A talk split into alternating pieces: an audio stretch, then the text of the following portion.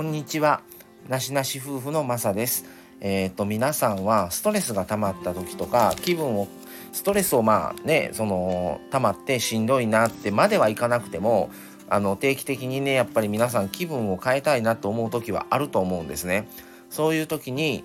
どういうことをされてますか？それぞれやと思うんですが、家でゲームなのか、僕みたいに車でドライブ行くのか、スーパー銭湯行くのか、カフェに行くのか、えー、後の方だったら、まあ、友達とねご飯行くとかまあそれこそお酒を飲むとかあのタバコを吸うとかまあいろいろそれぞれの旅行行くとか本当にいろんなね手段というか方法があるとは思うんですけどもあの、まあその中であの、なしなし夫婦はですね割とカフェに行くことがあの、多くなってるんですね。でそれはまああの休みもバラバラですしあのいつも一緒っていうわけではないのであのもちろん一緒に行く時もあればおのおのの友達と行くとかおのおの一人で行く時もあるし2人でね夫婦で行く時もあればっていうことであのそれはあのいつもまあ相手がいる場合もあればもう本当にバラバラなんですね。でただまあその行くことによってそれ行く場所もその時によって違うんですけどもあの行くことによってまあ気分も変わるし日常の過ごしてる場所とはちょっと空間が変わるのでなんとなく気持ちがね切り替わって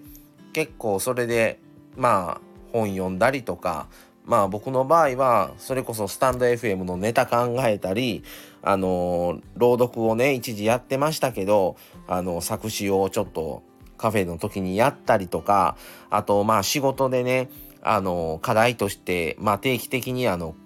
講義というか勉強会みたいなのがあってそれのまあ感想というか課題みたいなのをね資料を読んでそれを感想をかえー、書きまとめて提出しなさいっていうのがあったりするのでそういう時期はそれを持って持ち込んでカフェでもうちょっと資料を読んでそれで感想を書いてとかまあそれぞれまあいろんなね使い方をしてるんですけどもそうすることによって家だったらはかどらないのがやっぱりカフェに行くと他の方も一人で仕事されてる方とかパソコン持ち込まれてる方も多いので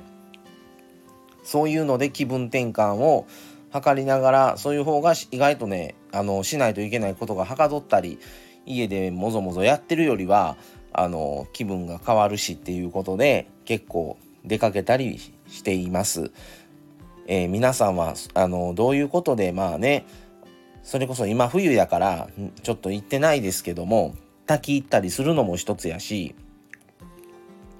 あとはまあね道の駅でちょっとあのお昼ご飯買いに行って食べたりっていうのも気分変わるしとかそういうことをまあしてるんですけどもあのどういうことであの気を紛らわすとか、えー、気分転換を図るとかっていうことをあの皆さんはされてますでしょうか？またよかったらコメントなどいただけたらと思います。えー、本当にまあカフェのねインターネットとかで見ればサイトですぐにいろんな場所のカフェが検索できてまあ実際に行ってみてまたリピートしたいなって思うのかそうじゃない場合ももちろんあるんですけどもまあでもそこに行くことでやっぱりね非日常でね毎日行けるわけではないのでそういう意味ではあのまあ一つの発散手段というかにはなってるのかなと思ったりはしています。はい。ということで、そういうことをしながら、また日常を過ごしていくっていうことで、あのそれも、そういうことも大事なのかなっていうふうには思ってるので、まあ、定期的にね、カフェに行って、おのおのやることやったりとか、まあ、一人で行く時ももちろんあるし、っていう感じで過ごしています。はい。皆さんもぜひよかったら、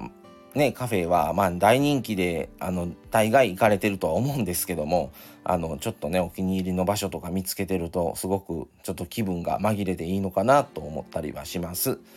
はいということで今日はカフェに行って浄化というお話をしてみました。また次回をお楽しみに。それではこれで失礼します。さようなら。